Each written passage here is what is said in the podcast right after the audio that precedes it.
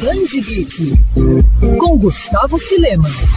O ano é 2577, o planeta é Cabula 11. Esse é o cenário da ópera espacial A Vida e as Mortes de Severino, Olho de Dendê, obra do baiano Ian Fraser que traz elementos da cultura nordestina ao universo da ficção científica. Lançamento da editora Intrínseca, o livro conta a história do detetive Severino, um humano boêmio que trabalha na solução de crimes ao lado do amigo alienígena Bonfim. Trazendo uma mistura divertida e reflexiva que celebra a amizade, o amor e a música, a trama apresenta aos leitores os trabalhos e aventuras de Severino, que ao mesmo tempo que protagoniza batalhas intergalácticas, tem que lidar com dramas mais reais, com boletos atrasados. Mas de onde vem o nome Olho de Dendê? Bom, o instrumento que substitui o olho esquerdo do nosso protagonista é um artefato tecnológico extremamente avançado que o permite ver os últimos momentos de uma pessoa logo antes de morrer e pode o ajudar a resolver um crime específico. Ah, eu já ia esquecendo de outro ponto: a história de Antonieta Capitolina, uma capivara geneticamente modificada, parte dos cacarás carmesins, inspetores da Federação Setentrional, organização poderosa que governa a galáxia.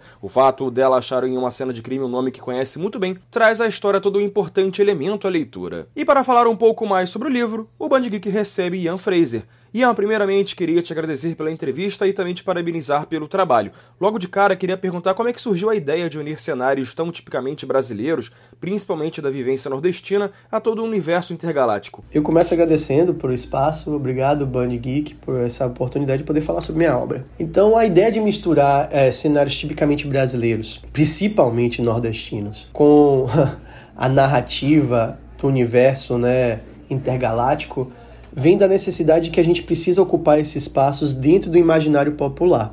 Se você pensar em grandes exemplos de narrativas de ficção científicas que estão dentro do subgênero ópera espacial, você vai para Guerra nas Estrelas, você vai para Jornada nas Estrelas, você vai para Flash Gordon, né? Mais recentemente você vai para Duna.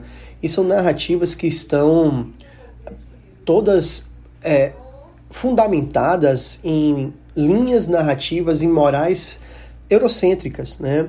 E então pensar que a gente pode estar uh, fantasiando, né? Criando fantasia, criando arte uh, dentro da ópera espacial, aonde a gente vai ter guerreiros do maracatu, onde a gente vai ter um, um, protagonista que luta capoeira, onde a gente vai ter facão energizado, onde a gente vai ter um robô que é uma carranca, é, há dentro dessa escolha narrativa grandes, grandes ferramentas de poder. Né? Então eu quero me ver nessas narrativas.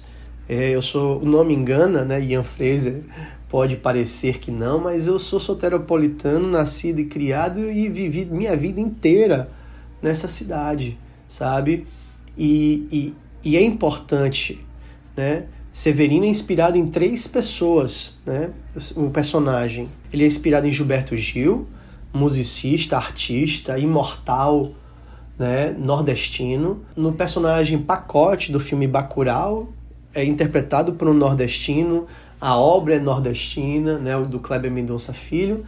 E é inspirado no meu padrasto, Ratinho, o mais baiano dos baianos, sabe? Então, é, é sobre esse poder, é sobre essa essa narrativa, é sobre a narrativa empoderar não só a mim, aos meus. E por falar nisso, você encontrou algum, digamos, desafio ao transpor esses elementos? Existe algum trabalho específico de analogia ou até mesmo é, algo que foi retirado de experiências pessoais? E se eu tive dificuldade, poxa, as dificuldades foram muito mais no sentido de deixar a, a, a imaginação correr livre e sempre estar tá baseado, né, é, sempre tentar pegar que a fantasia tenha atravessamentos da realidade.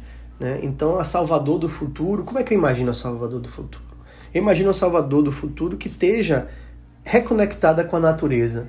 Eu acho que a, a pauta ambiental vai ser fundamental. A gente está falando que o futuro vai ser respirar e beber água. E uma das coisas mais legais do livro é que ele não te prende apenas na questão da ficção científica, né? Tanto que é uma ópera espacial, já que também trata de amor, amizade e até mesmo traz referências ao mundo das músicas e literatura. Isso sempre esteve nos planos ou durante a produção do livro mais ideias foram surgindo? Sobre trazer referências, né? Sobre trazer a, na narrativa amor, amizade e referências do mundo da música e da literatura, isso sempre foi pensado, isso sempre fez parte do meu desejo criando Severino de Dendê. Porque uh, eu queria.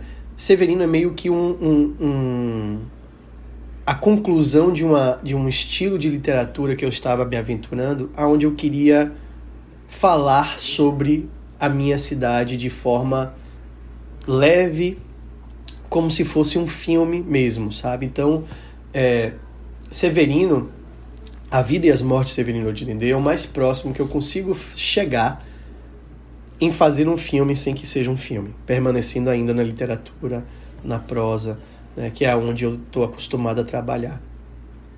Então, a escolha de uma trilha sonora que está dentro da narrativa, faz parte da narrativa, a, o, o, livro todo, toda a condução da narrativa é em diálogo com essa trilha sonora que entra na diegese, né? ela entra na narrativa.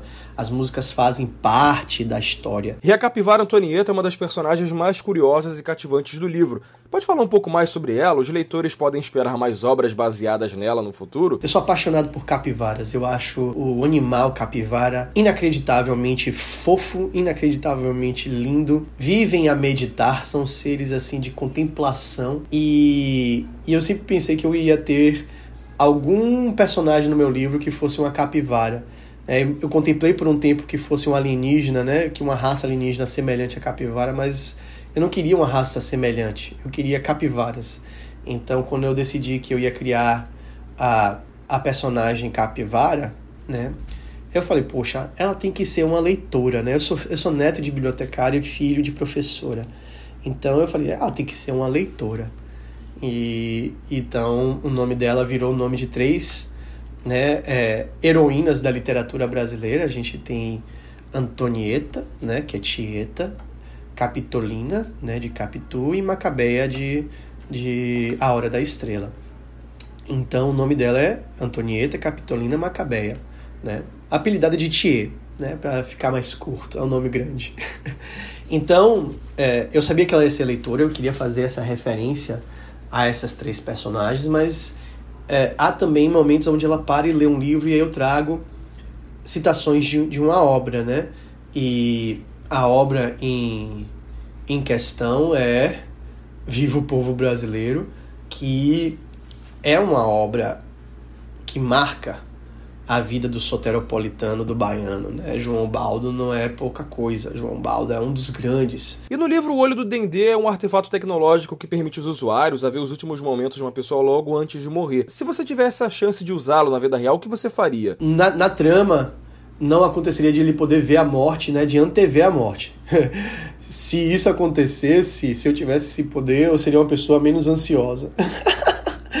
porque o medo de morrer é, é, é forte aqui. A, a, é, eu falei isso já antes, né? E, e volto a repetir aqui. Eu não consigo imaginar em musa inspiradora maior do que a morte. A morte é uma musa e ela é uma musa muito generosa, né? A morte, ela tira de você uma vez só, mas o seu medo constante dela, suas reflexões constantes sobre a morte nos deu tanta coisa, né?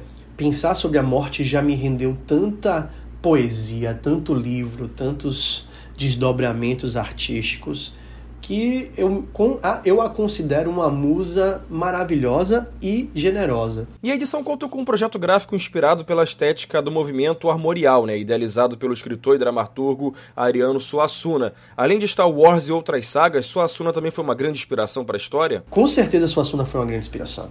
Né? É, já tem alguns leitores que falam que Bonfim é uma mistura de João Grilo com, com, com Chicó, e eu fico muito feliz que as pessoas tenham é, é, quebrado esse, esse, essa decodificação, porque é, a, a poética de, de, de Suassuna, principalmente com Alto da Compadecida, foi algo que eu queria trazer é, para Severino. Né? esse, esse humor tão particular nosso, esse jeito de, de, de estar no planeta, aonde a gente tem uma esperteza, né, que vai se repetir em várias, em várias, né, você vai ver isso em Malas Artes, você vai ver isso em Mazarop, né, a gente vai ver isso em, em, em várias, em várias narrativas brasileiras. Então, com certeza, a Suassuna foi uma grande inspiração. com certeza Suassuna foi uma grande inspiração.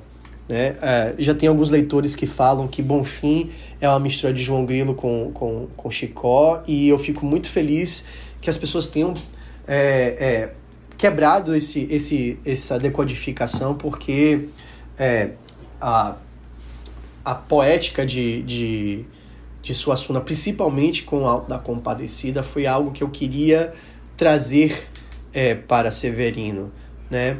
esse, esse humor tão particular nosso, esse jeito de, de, de estar no planeta, aonde a gente tem uma esperteza, né, que vai se repetir em várias, em várias, né, você vai ver isso em Malas Artes, você vai ver isso em Mazarop, né, a gente vai ver isso em, em, em várias, em várias narrativas brasileiras, então, com certeza, Suassuna foi uma grande inspiração.